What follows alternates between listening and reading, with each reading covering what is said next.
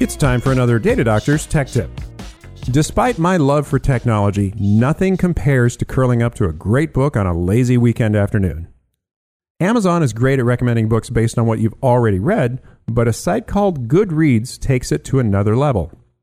Not only can you get suggestions based on what you've already read, you can connect with your friends that are avid readers and learn what they do and, more importantly, don't like. Think of it as a virtual library that makes discovering new books a lot easier than roaming the aisles of a bookstore. You can create queues of the books you've read, that you're currently reading, and the ones you want to read, or you can create your own customized bookshelf. Goodreads works best if you get a group of your bookworm friends to join in with you, as sort of a private virtual book club. If you're really into discussing literature, you can join or start discussion groups that can be public or private.